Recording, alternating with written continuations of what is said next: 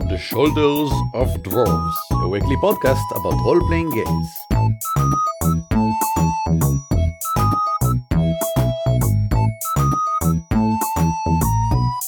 Hello and welcome to On the Shoulders of Dwarves, a weekly podcast about role playing gamers and the gaming the game game game. My name is Eran Aviram.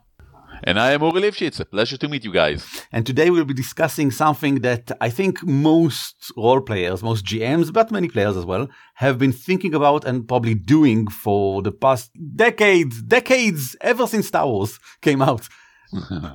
Wanting to play in established canons, in established games, worlds, whatever, and how to actually make your game feel like whatever it is, whatever story that you're so enchanted by that you want to recreate in your game. It's a huge topic. We'll be giving, I think, just the tip of the iceberg, the surface tip of the, of iceberg. the yeah. barest minimum eagle's eye view. Exactly. but we'll Yep. try to to discuss everything, every major aspect that should be considered and some thoughts about how to consider it because it's a very tricky subject. If you've ever tried to run a game in an established world, you probably have encountered many of the problems we'll be discussing because it, it's, it's hard to do it right. It's simply It, difficult. it is hard. It's very difficult. I, I've played in Tolkien's Lord of the Rings, in uh, Forgotten Realms, in D and D. Most of the D and D official uh, game settings. Uh, we've played me and you in uh, Marvel slash DC universes, and both of them combined. We have played Star Wars together. We have played in many, many different canons and established settings. But just a quick word of warning unofficially, I'm gonna call this episode How Can I Make My Game Feel Like Star Wars? Yes. Because I've just seen the new Star Wars. That's what I'm gonna do. But no spoilers. So you can continue listening. Yes, we will, however, discuss the earlier Star Wars because, again, as I mentioned before, it's it's just such a big deal that I'm not sure if everyone listening to us would like to play in Star Wars specifically, but you all know Star Wars, so we will be using that, I think, as the main example anyway. Mm-hmm. Let's start with the first question, I think. Why would you want to play in a known setting? And we mean the why that is beyond the I just feel like I really want to. But what, what are the reasons, actual reasons that as a game designer, and whenever you sit down to create a game, player. yes, exactly, you, you design the game. What, what makes you want to play? So Uri. Well, first of all, reason number one, you know and love the world and the setting and the metaphysics and everything that's in it.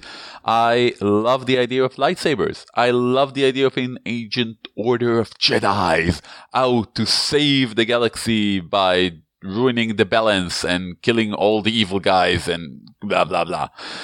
That's there is something about this world which you find fascinating. You, it could be a fantasy setting, it could be a futuristic setting, but you're saying, okay, there, there's a lot of different concept in this world which fit together nicely. I think that the main thing that you said, I think your key word was known. I know this world. I can now nerd geek out about it like crazy. And that makes me, that familiarity is a thing that I'm looking for. It's, it's such a strange thing. We enjoy new things, you and me, so very much. And yet playing with the familiar is always so much fun.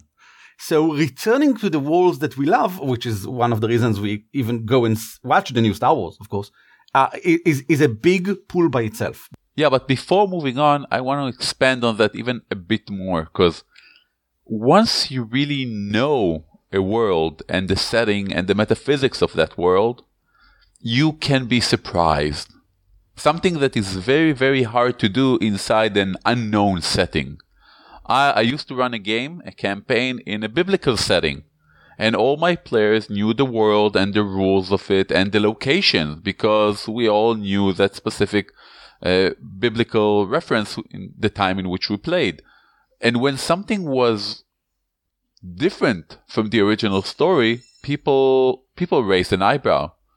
In, in a different game, I ran a game based on the life of Jesus, for example.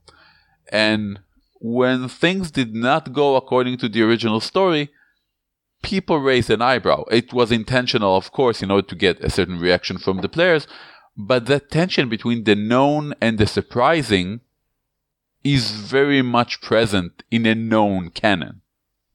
I agree. Reason number two, of course, maybe you want to explore ideas or concept or characters from the main setting which you feel were left out. Or they deserve more screen time. Yep. Yeah. Excellent example is always uh, Boba Fett. Yes. A, a character that speaks, I, I, what, 18 words throughout the whole He speaks The- at the whole I don't, I trilogy. don't, I don't remember Boba Fett speaking at all in Star Wars, but maybe, maybe he, I don't know. I, I count hand gestures. But but people really like him, and and Yeah. that's that's a great way of seeing him again, and maybe encountering him, and maybe exploring him a bit more in a role playing game. Yeah, Definitely.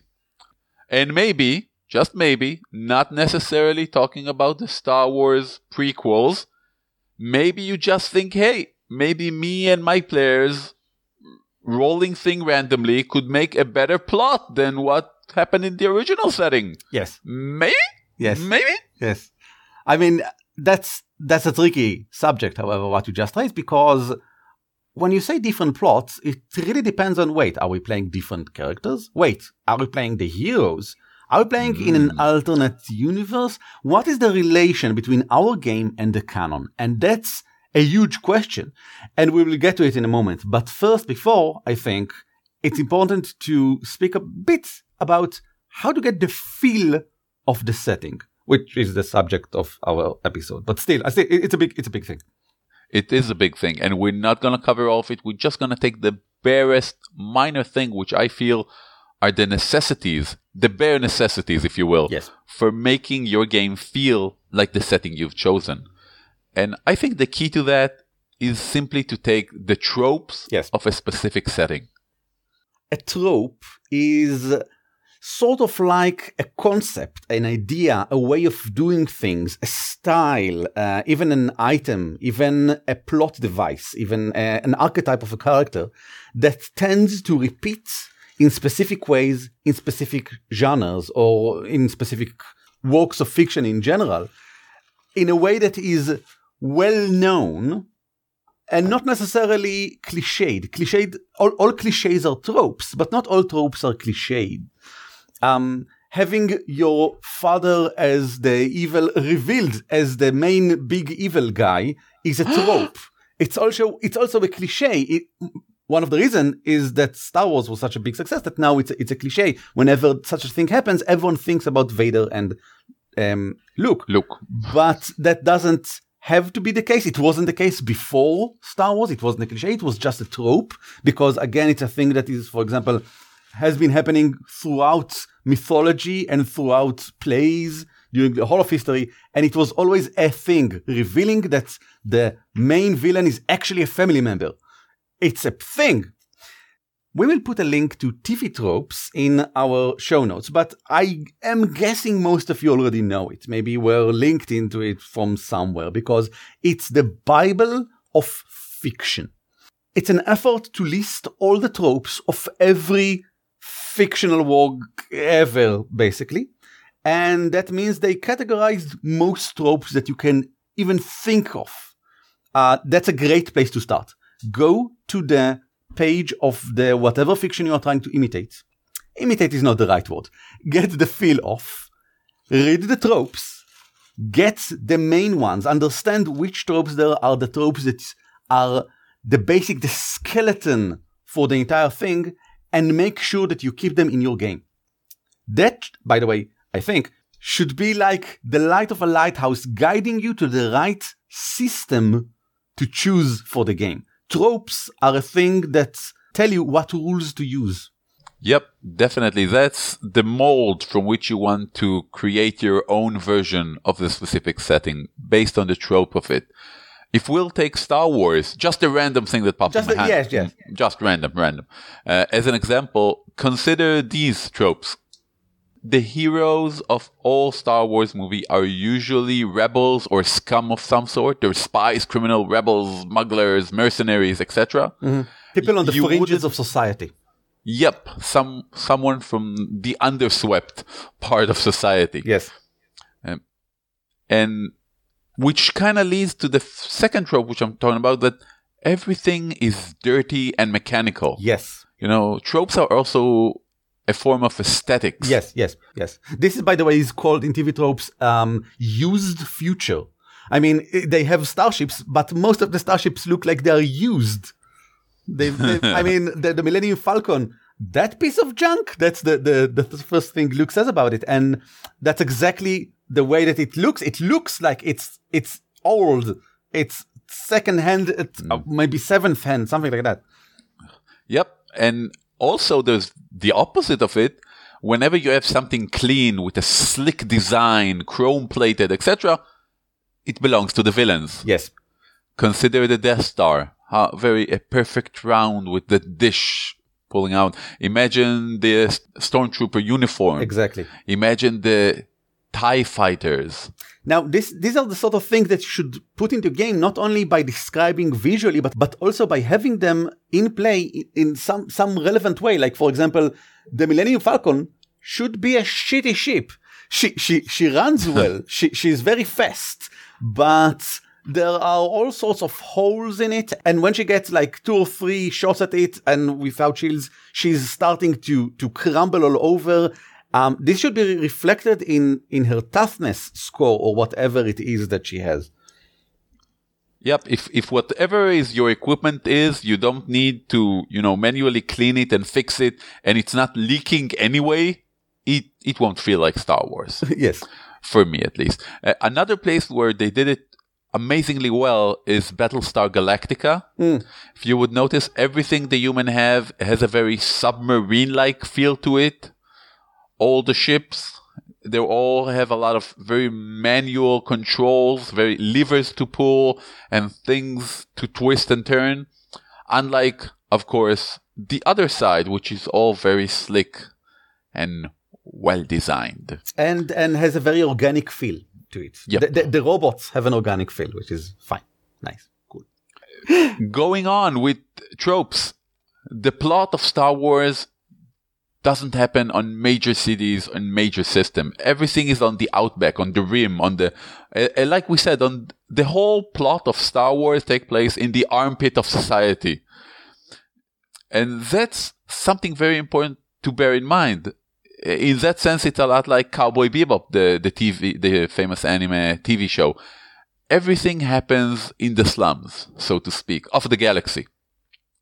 And we can go on and on and on about tropes of Star Wars, but tropes are not everything. You also have themes. Themes are recurring things and motifs that happen throughout the game and are considered the, the larger issues of your game. Yes. what your game is about. Yep. And if you want to keep going with the Star Wars themes, it should be about family ties. It should be about trust and betrayal, good versus evil, or order versus chaos. It, and notice that usually the chaos is the good guys, and trying to establish order is what the bad guys do. We're talking about the new replacing the old, and how there's a constant struggle between whatever is new to erase what came beforehand and maybe take and subvert it into its own use. We're getting rid of the Jedi's in order to bring this new empire to be. Uh, but we're still using Jedi's or people trained in the Jedi art, so to speak, in order to achieve that. Again, these themes should reappear in your game if you want to give it that, shall we say, dirty and down to earth Star Wars feel to it. And it really doesn't matter if this is Star Wars or anything else. If you won't take the tropes and the themes of your setting, you would simply be playing a different game which happened To be in. be. Yes. Yes. Let us continue then to some specifics. We are talking in the general. Now let us discuss specifics. Like, for example, Uri, where and when we'll be injecting our game into the known setting. For example, let's start, let's take Star Wars. There are, there, there's quite a lot of Star Wars to talk about. So where should we begin? Where, where does the game begin? Does it begin with the first movie? Does it begin at the start of the third movie, at the Sarlacc pit? Does it? Where where does it begin? At what? At which point? And why? We have a whole bunch of ideas where to inject your story into the known setting. You can go with an alternative history, which is an amazing, amazing concept to explore in a game. Like, what would happen if I, I think it was uh, Darcy, your wife's idea. What would happen if indeed Luke would join his father and together they will rule the galaxy as father and son. Mm-hmm. That was the game that she wanted to play, which, by the way, uh, made us record this episode in this original Hebrew version like several years ago. And she ran the game after that, and it was excellent, amazing. You can play a side quest or a side character in the central story, much like the way that they build Rogue One. Rogue One is a side quest inside the central story of the largest Star Wars plotline. Another idea is you can play in the distant past or the distant future of that, which is kind of like how they created the prequel and the, the new movies that we are seeing now. Simply, okay, we, we have this plotline, which is awesome. We're not going to touch it. We're going to run our game before that or way after that. Cool. And of course, you can do it in the same time as the main storyline, but far away from that main plot takes place. Um, the, which is quite similar to what we said with Rogue One, but you can simply be unrelated to that thing. You can be in a whole different place fighting a merchant guild which has nothing to do with the empire but still in the same world during that big war against the rebel scums. And each one of these ideas have a very distinctive advantages and disadvantages. And I think the reason why you would pick one of them should be the answer to what are you trying to do with your game. If you want to explore how different choices in the plotline would affect the world, go with alternative history. If you just love the world, make a game inside that far away from where the main plot takes place, because that's not what you like. You like the world and the setting itself. If you like the story itself, play the side quest, play other characters that maybe interact with the main characters which you like. If you like to see how things would progress after that main storyline, play the game in the distant future. If you want to see how things might have come to this state, play in the distant past. The question is, what would interest you to explore in this setting? Now, I want to give some things that everyone, I think, should consider when, well, along with everything you've just said.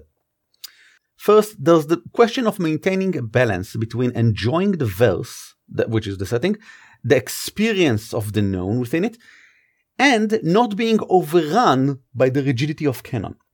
Like, for example, let's say I'm playing a side quest, which you just mentioned, and it is happening alongside, well, it's in Cloud City, in the middle of Empire Strikes Back, and the Empire is there, and Darth Vader is there.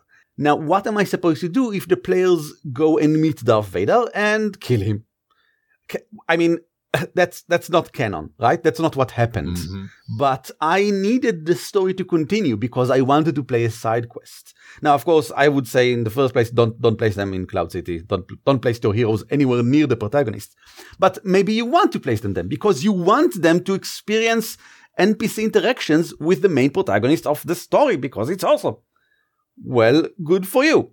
Find a place in the middle. Always consider how important it is for you and for everyone else at the table to stay faithful to the canon and how cool are you all with the possibility of changing it and how far. It is really important, I think, in these types of games to establish this from the get-go, from the zeroth session. Guys, we are going to play a game in the Star Wars universe. You are going to encounter the NPCs, the main guys all around, but you are not going to be them, nor are you able to change the main events. The things are still going to happen. You are there to experience things that happen around it. Is it cool with you guys? Are you cool with it? Yes? Excellent. Yeah, we're going to expand on that a bit in, in a moment. Oh, yes, yes, yes. when you go to the alternate history routes, I think it's very interesting prospect because it allows you to tell the same story while it's not the same story. If you want to play the whole of Star Wars from the start to the finish, you can start with, okay, Luke died by uh, the stormtroopers when they came and, and raided his aunt and uncle's uh, house farm. Sorry, it's a farm in the middle of the desert. Yes, sure. And and that's the place where the heroes, our heroes, our our players, enter the game instead. And we continue from this point forward exactly like in the movies. Only you know things change because our heroes I, we don't we don't really know what they'll do, but the players know what are going what is going to happen, and that's a lot of fun. Also, because you've just changed a thing, it, it's more okay. You give sort of a permission to the players and the GM to everyone to keep changing things because from now on it's not the same universe. You don't need to keep to canon. Uh, it, it's fine. Darth Vader's left hand was the one that is uh, robotic and destroyed, not the right one. Or the other way around, I have no idea.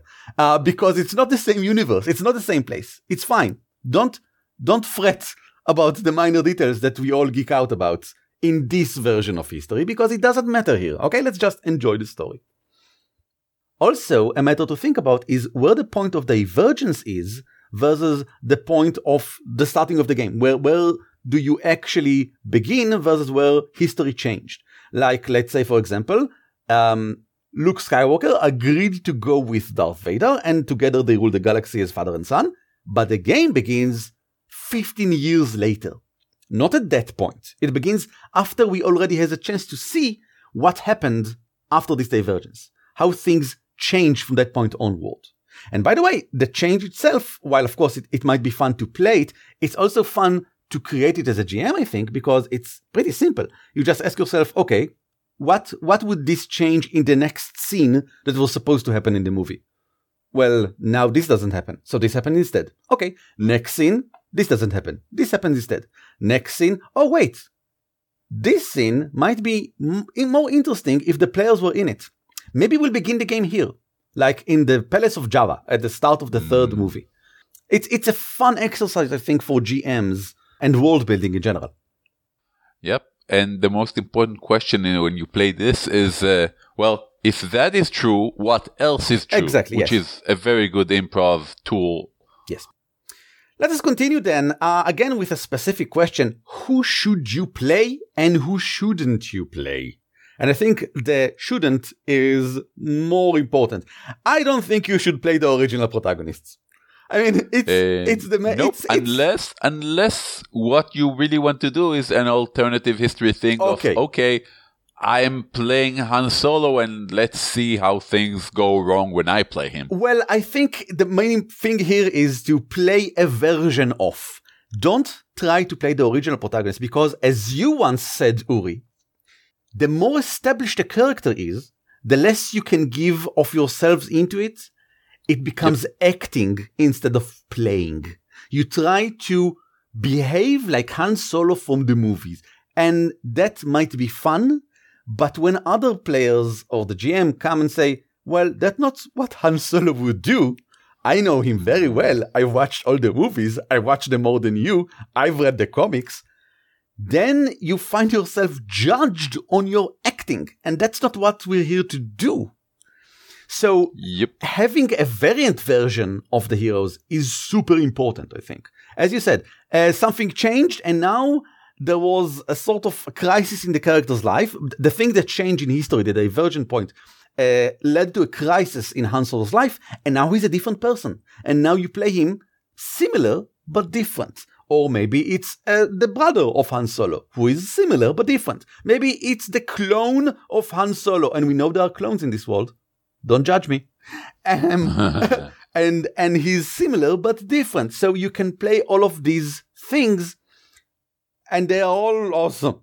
Indeed. One other thing you could do, and I would suggest maybe not in Star Wars, but in other places, like in Firefly, is to play a group that matches the dynamics and archetypes of the source, but the characters are different.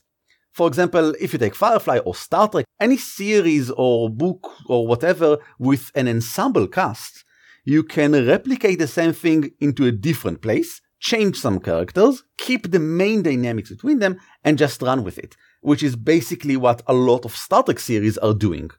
Like, for example, Star Trek Voyager is Star Trek The Next Generation, but with different characters and a different part of the galaxy. You can do the same. You need a captain, you need a science officer, you need to have someone in the group which is um, inexperienced or goes against the rules or whatever, and you need to put them in the same place and let them ride.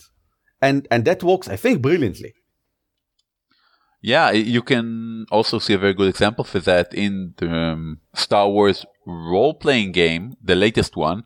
I'm going to yes. expand on uh, different systems of uh, Star Wars in a minute, but you would see that your classes, so to speak, are kind of similar to the yes, characters. Exactly. The, the, the, archetypes, the archetypes from the movie, uh, yep. codified into rules that you can play and experience Star Wars in your own, not exactly Millennium Falcon, not exactly Han Solo, etc., etc. Hmm. Let us do continue. Woohoo! So, moving on to the question of what is the same and what is different in your game versus the known canon. Because we mentioned it briefly before about, okay, so in this game you can kill Vader, you can, and so on. Your players, the people in the party, know the setting. So you have to make sure that things which are different in your game rather than the the canon version would be understood by the players. For example, in Star Wars game that doesn't involve Force or Jedi's, you might want to say that in advance. Otherwise, some of your players might be disappointed. They, they are and expecting. You're saying Star Wars. I'm expecting Jedi. Yeah, what do you mean? What do you mean no Jedi? I mean, t- tell me from the get go. Oh, you mean we're Sith? No, no, there's no Force of any kind. oh, so we're wait, wait, what? How, how is this Star Wars? well, apparently you're all low rebel scum who smuggle in a VIP. Oh, is that VIP? He's a Jedi. No, no Jedi's. Managing expectation is a big part of preventing future disappointments. Yes. So manage the expectation of your players. And I'm talking like a GM to other GM, but I'm not. So I want to talk with the players as well. If someone tell you, let's play a Star Wars game, say something. Say like, "Oh, cool! I would love to play a Jedi among other Jedi's," and you know, talk about that. In a game called Microscope, which is a storytelling game, there's a concept mm-hmm. called um, the paletta, right? Is it palette. the palette? The palette, yes, but we we call it the paletta. We we started calling it paletta. And the paletta is very simple, but it's a great way to manage expectations and it should be used with imported fiction games like this. It goes like this. Every person says something they would like to see or something they would not like to see in the game. They, you go round around, everyone says something until no one has anything more to add. And now you have a list of don'ts and maybe do's. The don'ts are don't. If I said I don't want to see alien in this game, there won't be aliens in this game. If you say, I want to see pyramids in this game, there might be pyramids in this game. And this is a great way to make sure that everyone gets a say to say what is inside and what isn't.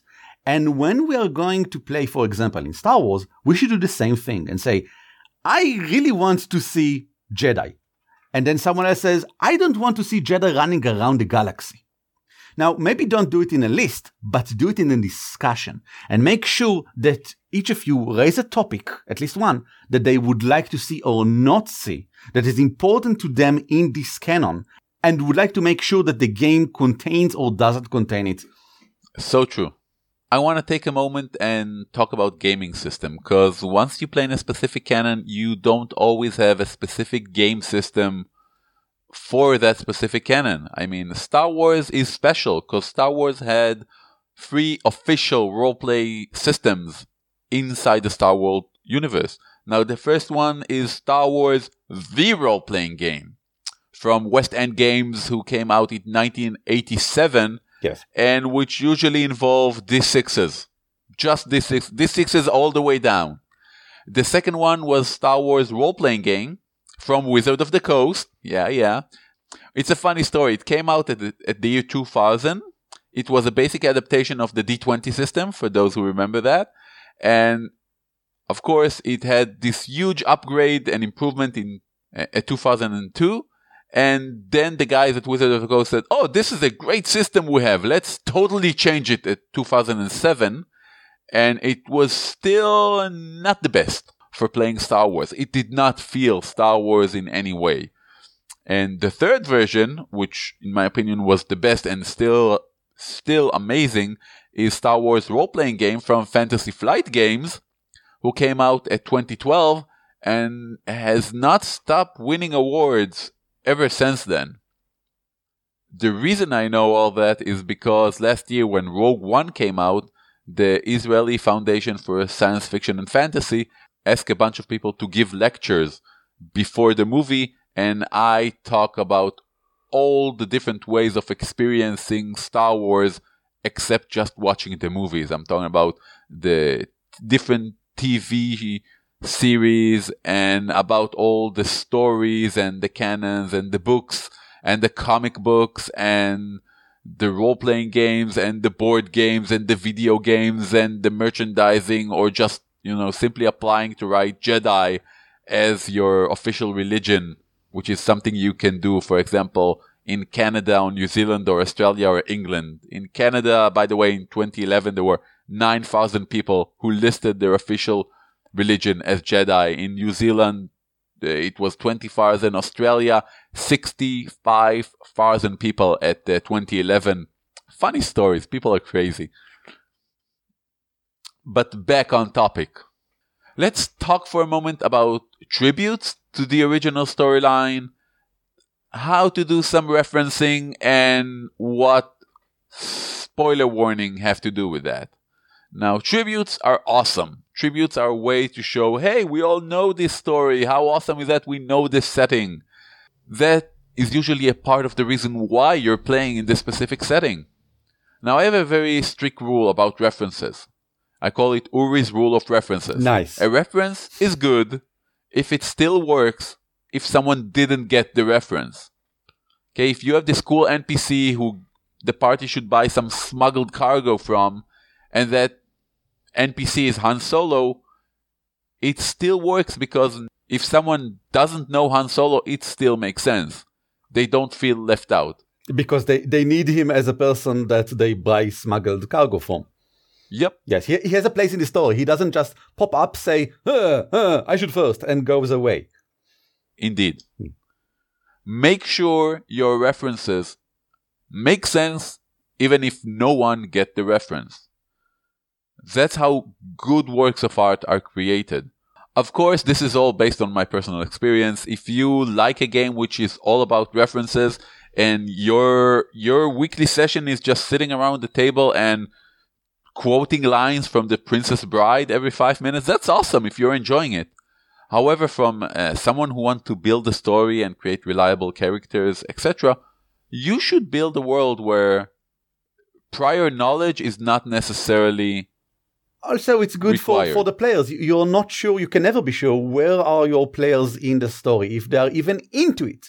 Uh, if i'll run a game for someone who knows star wars but like saw the movies once 10 years ago they might not even remember who darth vader is say nothing about where he should be at which point in the movie or how his voice sounds when he said uh, look i am your father yes that's when he said he said look look at that I am your father. Uh, uh, maybe, I mean, they might not know anything, which is why it is important to keep your references in check in such a game. Indeed, which leads us to spoiler warnings. Hmm. Maybe not all your players know the setting as well as you.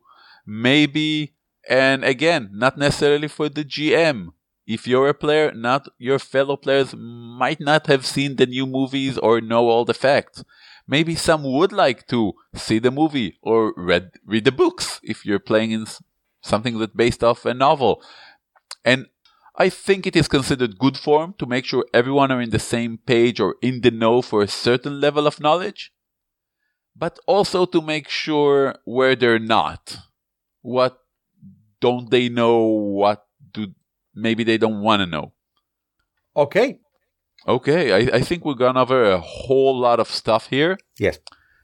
And hopefully, if you want to play in Star Wars, I mean, in any specific setting, you might think about these things and ask yourself these basic questions. Why do you want to play in this setting?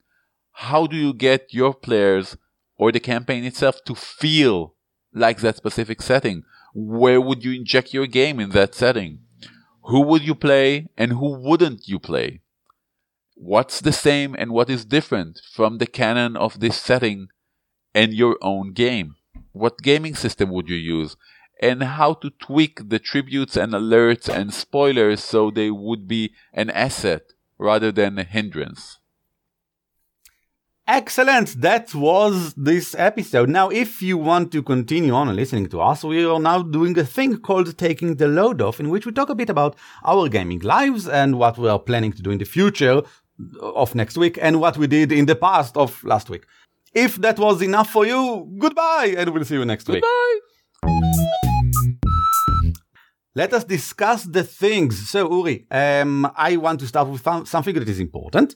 Venture forth my card game, storytelling card game, in which you play the entire campaign in a couple of hours, is now available through DriveThruCards. Ooh. Yes, it is for the 15 of dollars, your best monies, uh, if you, if you want to, to have it. And it looks awesome. My wife, for example, suggests you buy it as a Christmas gift for someone. Hmm, you should probably try. Um, I don't know, around $15 seem a bit much. Really? Maybe you Mm. can do some kind of a discount for listeners of the podcast. Well- seems only fair. You know what they say about dwarves? We are really cheap. So, yes, I will. all of you dwarves get a discount. Oh, are we the dwarves?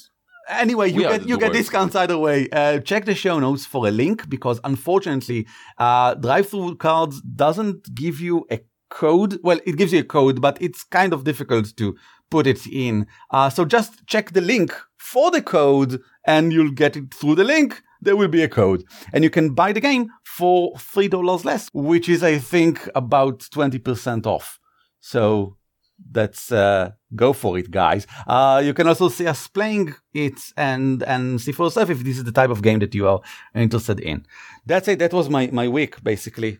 That took a lot of work. I am unbiased in any way Mhm. regarding your card game, Mhm, but I can say it is awesome. I have played it, I have purchased it, and it is amazing. Thank you. Yes, good. Oh. I'm gonna take this opportunity to recommend everyone to go and see the new Star Wars movie. It is a movie and a fun one. Also, if you are unfamiliar with it, I would highly recommend the webcomic Darths and Droids. hmm There will be a link in the show notes, or simply go to Google and write Darths and Droid. It's a, a webcomic which retell the whole of Star Wars. Yes, the whole of it, prequels, everything. Yep. As if this is the narration of a gaming group playing this. Yes. So whenever there's something illogical or really silly that the character does, they find a gaming or an out of game, off play a reason for it, and it is hilariously funny. Yes. And I I, I fell in love with it the minute the, the player who's playing R2D2 said, "Yeah, my character can't really walk and doesn't have hands and can't speak and can't do anything because I maxed out all my other abilities." Which I have players who've done that, so I, I felt an instant bond between me and that webcomic. Yes, it was also one of the inspirations for uh, Crystal Heart. Ooh, I did not know that. Yes, yes, yes. Excellent, guys. If you want to hear more of this, then just keep up, subscribe in any of your ways that you subscribe with. I don't know. It's it's your, I assume, computer or mobile device you hear us with. Um, or follow us at Dwarf Podcast at Twitter and the Facebook says for any news and interesting things that we uh, seem to find throughout Yeah, the and weeks. if you really want to help us, the best way would be to share in knowledge of this podcast with your friends, Yes. gaming group, and fellow gamers. Every week passing, we see people from more and more interesting and exotic places starting to listen to On the Shoulders of Dwarf, which is heartwarming. Just this week, we had our first listen from Bolivia. I I'm not sure where where that technically is, but it's it's a country presumably.